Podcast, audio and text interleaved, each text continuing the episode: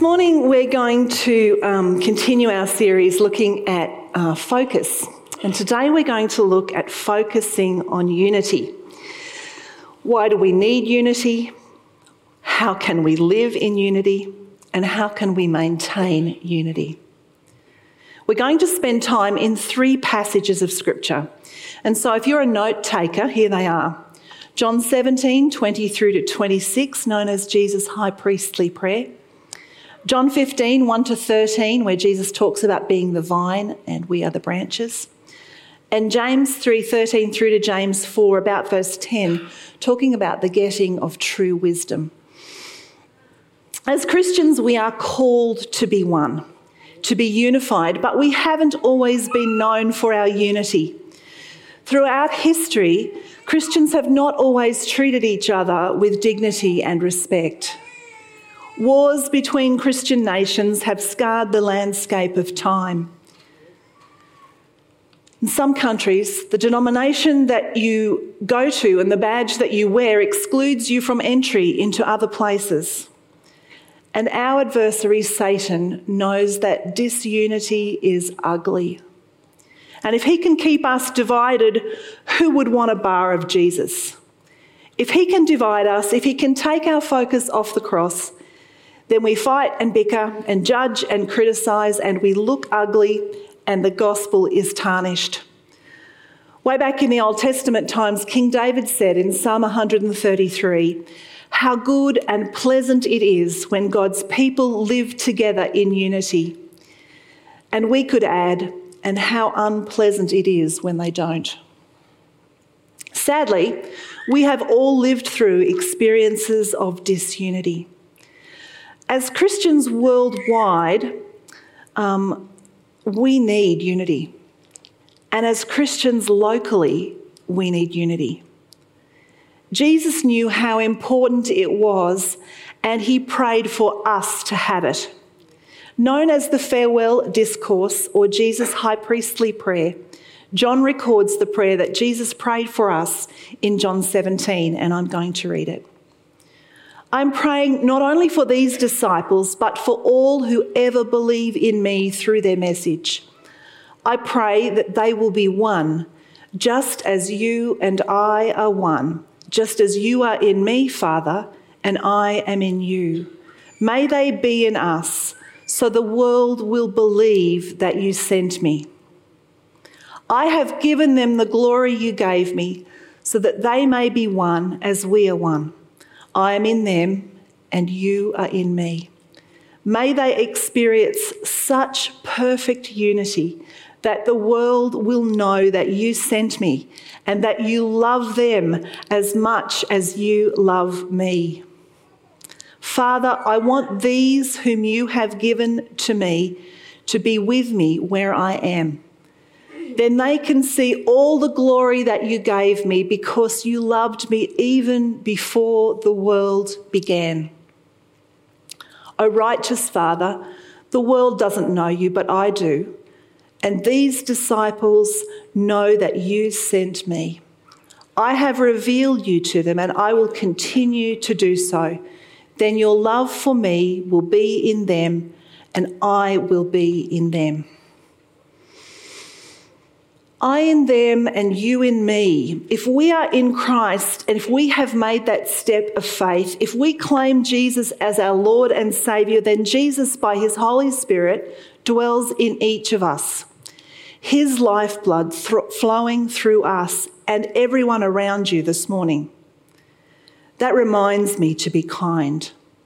It forces me to be humble.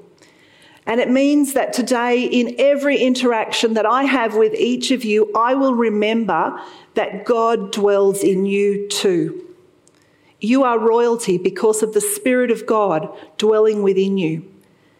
Even in someone who looks different to me, or someone who has a different theological standpoint on an issue from me, God lives in them too. Jesus' prayer for us was for unity. His prayer was not for uniformity. He wasn't interested in all of his family looking exactly the same. The aim was never that the world church wide should look the same in its service or the way it expresses its worship. The church in each country and in each city must live out the gospel values, the gospel of grace.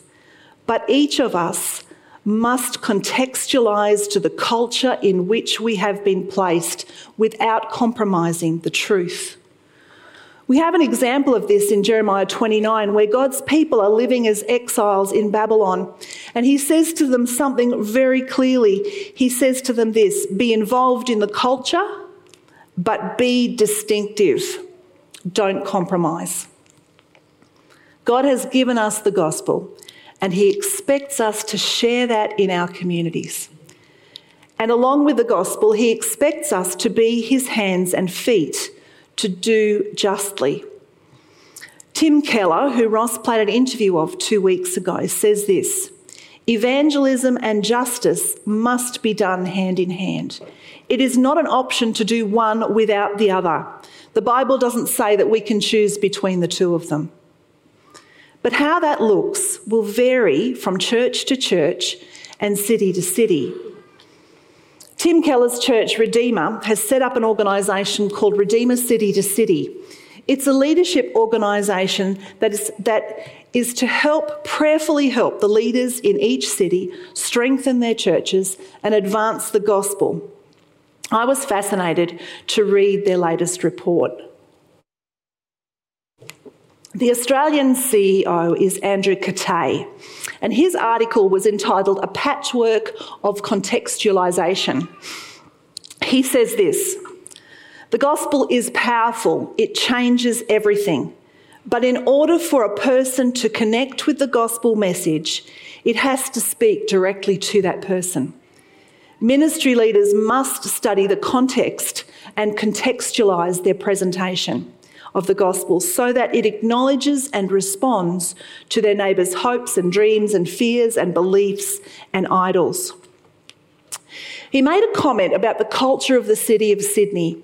And I lived there for 16 years and I was born in the Sutherland Shire. And he says this He says, There's a place called the Sutherland Shire, which is in the south of Sydney. There's a forest to the south and a river to the north.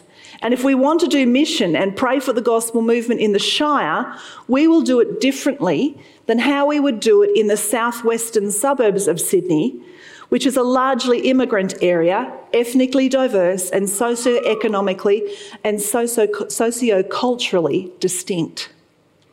You and I could use those examples in Toowoomba.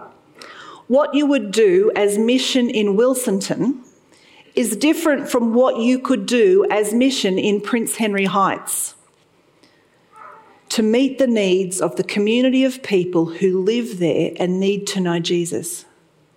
What you do in Harristown is different from what you could do at Toowoomba East.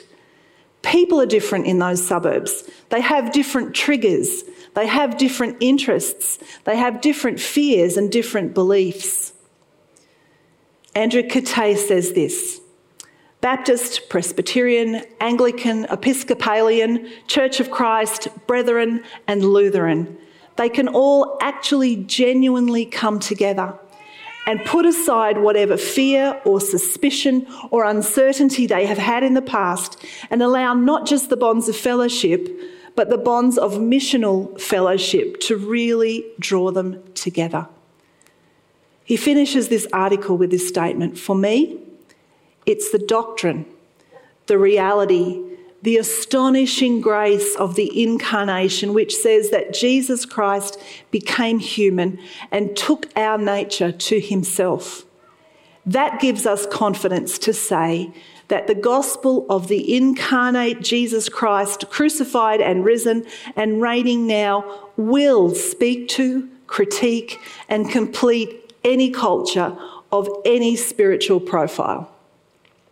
And that's just within Australia, let alone Asia and Latin America and Europe and, and so on. Where the gospel touches, where the gospel corrects or rebukes, where the gospel fulfills will be a little bit different in each of those places. And listen to this sentence. And so you've got to take the gospel and not change it, not dilute it, but know how to play its tune in the right key for the culture. And so you've got to take the gospel, you've got to not change it, not dilute it, but know how to play its tune in the right key for the culture that God has called you to minister to. Our human nature wants to replicate what someone else is doing successfully. We see something we like in another church or in another denomination. Perhaps it's somewhere where we can see that God is blessing, and we want to replicate it because we think that if we replicate that, growth will happen. We want to worship like Bethel because then the Spirit of God will get us on our knees. And if we had weekly healings, then people would come get healed and saved. Or maybe we need more corporate prayer, and then God would know that we're really relying on Him, or more solid Bible teaching, and then the Spirit of God could reveal Himself to us. If we just get the formula right, the Spirit will flow. We paint unity as though it is all of us doing the same thing, but that's not unity. God loves diversity. Just look at the person sitting beside you.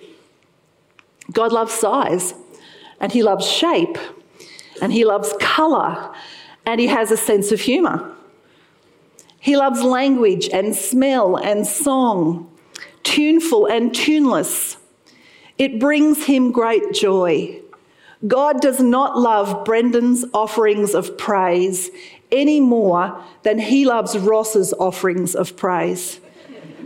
Now, you and I might appreciate one more than the other, but Brendan and Ross are not doing it for us.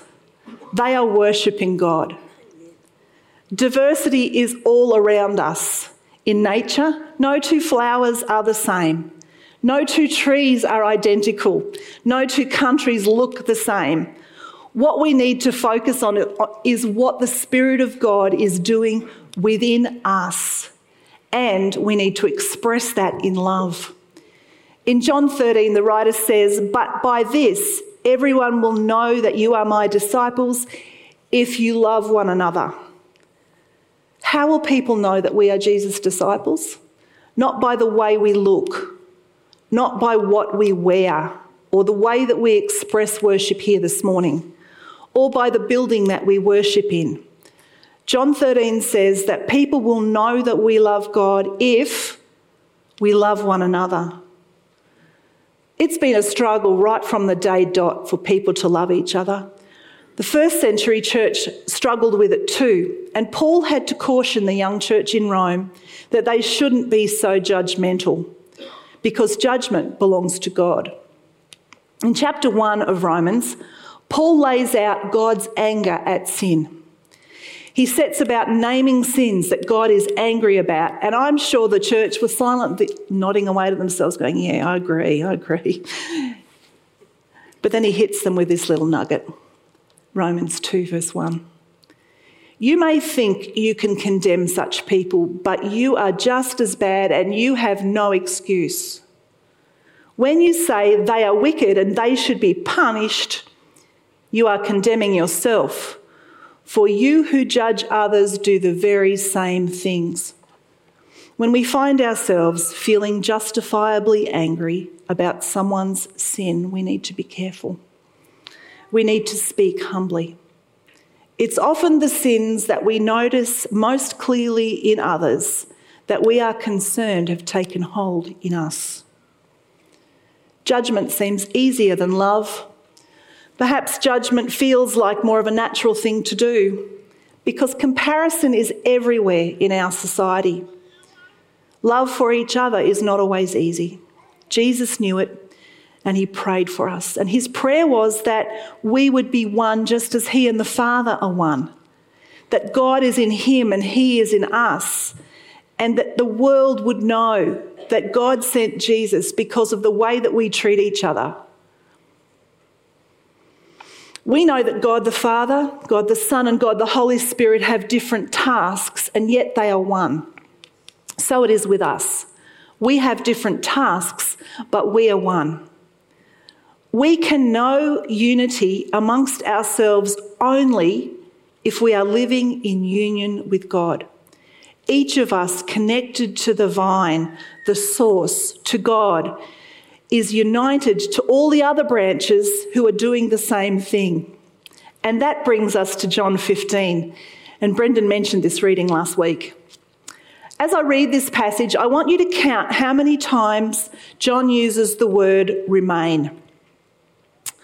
I am the true grapevine, and the Father is the gardener. He cuts off every branch of mine that doesn't produce fruit, and he prunes the branches that do bear fruit so that they will produce even more. You have already been pruned and purified by the message I have given you. Remain in me, and I will remain in you. For a branch cannot produce fruit if it is severed from the vine. You cannot be fruitful unless you remain in me. Yes, I am the vine, and you are the branches. Those who remain in me and I in them will produce much fruit. For apart from me, you can do nothing. Anyone who does not remain in me is thrown away like a useless branch and withers. Such branches are gathered into a pile to be burned. But if you remain in me and my words remain in you, you will ask for anything you want and it will be granted. When you produce much fruit, you are my true disciples. This brings great glory to my Father. I have loved you, even as the Father has loved me.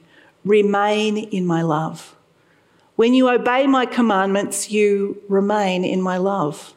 Just as I have obeyed my Father's commandments and I remain in his love, I have told you these things so that you will be filled with my joy. Yes, your joy may overflow. This is my commandment love each other in the same way I have loved you. There is no greater love than to lay down one's life for one's friends. How many did you get to? Ten. Ten times in 13 verses, Jesus uses the word remain. The Greek word here is the word meno. It's a verb and it means to abide, to remain, to continue, to endure. The life of Christ, abiding and remaining in the lives of the believers, produces fruit. A genuine believer never experiences the condition of not having the abiding Spirit of God. The Spirit of God isn't there one moment and gone the next. The abiding Spirit is the permanent relationship with the believer, just as the vine is with its branches. God is not fickle but our focus can be fickle. If our focus is on what's going wrong around us, then we will lose sight of God. If our focus is on ourselves, on our rights, on our desires, then we won't see what God has in store for us. We need to spend time in our Bibles, in the Word. We need to spend time in prayer, both personal, prayer and corporate prayer. We need to focus on the cross to focus on Jesus, to learn about him, to ask his spirit to flow through us. We need to surround ourselves with people who challenge us and encourage us. We need to admit where we are wrong. Let me say that again. We need to admit when we are wrong. And we need to seek God's forgiveness. We need to allow God to put his finger on the things that we have not fully surrendered to him. We need to stay close, to lean in, to encourage each other. And for that, we need God's wisdom. And that brings us to James chapter 3. James, the brother of Jesus, James, who had a ticket to the main event. I wonder how he felt about that. Was it his temptation to feel jealous or abandoned by his brother? He challenges us about true wisdom. I'm going to read. Do you want to be counted wise to build a reputation of, for wisdom? Here's what you do you live well, you live wisely, and you live humbly.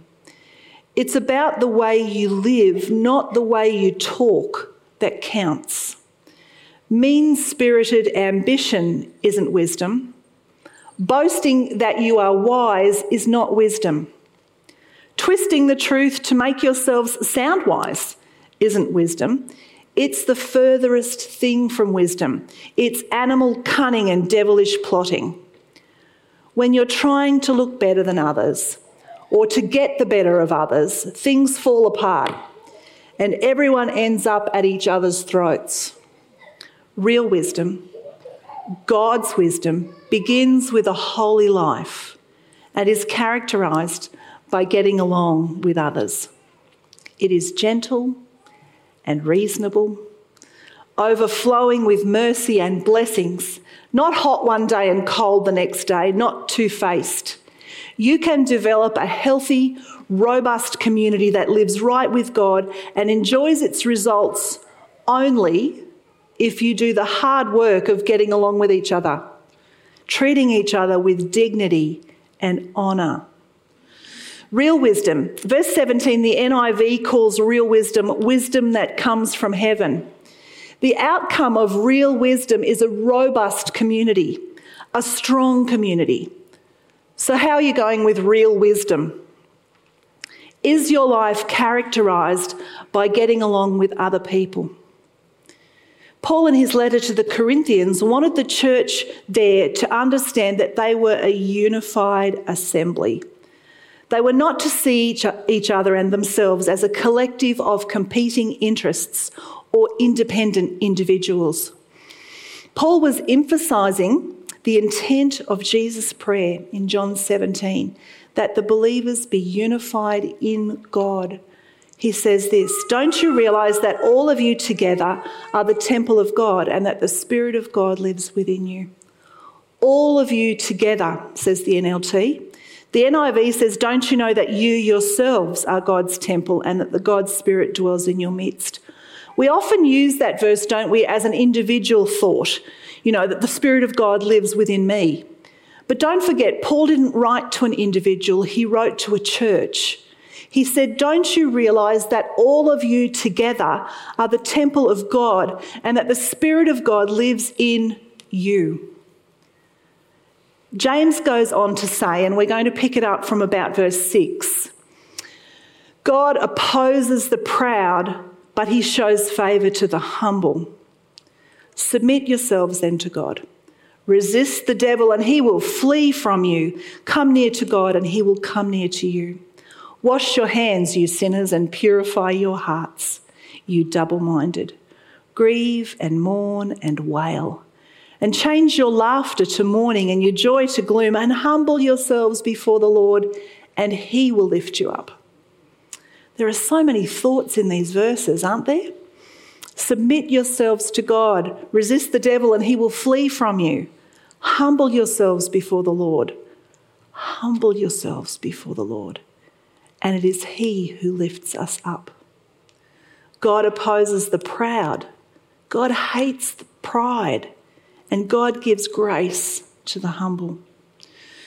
Would you read these verses this week? Would you ask God to help you apply them to your life? James 3:13 through to James 4:10. If we could apply these teachings in our lives, the spirit of God would change us from the inside out you see, unity is not just a nice thought, it is vital. If we, as the people of HumeRidge, live and love and show the world what a difference that makes. In Romans 12, Paul says, If it is possible, as far as it depends on you, live at peace with everyone. Our diversity at HumeRidge is what makes us unique. Our reliance on God and His Holy Spirit makes us strong. Our focus on the cross makes us stand as one, and that's unity. We are not in competition with Highlands or Civic or Range Community Church or Restoration or St. Bart's. They are our family, responding to the Spirit of God as He has called them to respond in their context. We cheer them on and we pray for their work. Online yesterday, I read a really good quote by Carey Nieuwhof. He's a Canadian pastor, speaker, podcaster. Some of us have heard him speak at GLS. He says this You will never be the only church God uses, you just won't. And we'd better all get along if we, and we'd be better off if we adopted that approach. God designed churches to complement each other, not compete with each other. There is effectiveness in diversity that many people miss. It's going to take all of us to accomplish the wider mission the church has been given. So, what you bring to worship this morning is not just for your benefit, it's for the benefit of the whole church. And that's why, if you are able, being together is so important. It's wonderful that we live stream. And last Sunday morning, I sat at home sick with COVID in my PJs and sang to my television and took communion by myself. Without live streaming, this season of the pandemic would have been awful and lonely. But my TV will never replace being together and worshipping with you here. Don't you realize that all of you together are the temple of God and that His Holy Spirit lives in us? I have some severely introverted friends, and being together in a large crowd is not a comfortable thing for them always. But being together is what God has designed us to do. So let's be gentle. Let's be humble. Let's submit to the Spirit of God. Let's champion the work of the Church Universal. And can I encourage you to get into these three passages this week? Break down the verses, apply them to your life. Ask God to hold a magnifying glass to your heart and open up the places in your heart that you have never allowed Him to get to before. Because the Holy Spirit is a gentleman and He will not barge into areas where you have not invited Him. And so it's possible that there are areas in your life where you have never allowed God to put His finger. And this morning, as we sing and as we worship, I want you to think about that. I want you to ponder on what, what is it that you have not committed to God? What things have you held on to? What, what have you not asked for forgiveness for? What can't God touch because you haven't surrendered it to Him? Let's work out what remain in me looks like. Let's work on a strategy for abiding in Jesus. Let's ask God for His wisdom, real wisdom, and live a life that is humble and kind, a life that is submitted to the Spirit of God Work out what it really looks like to love each other authentically, because by this, everyone will know that you are my disciples if you love one another. Let's be that church. Amen.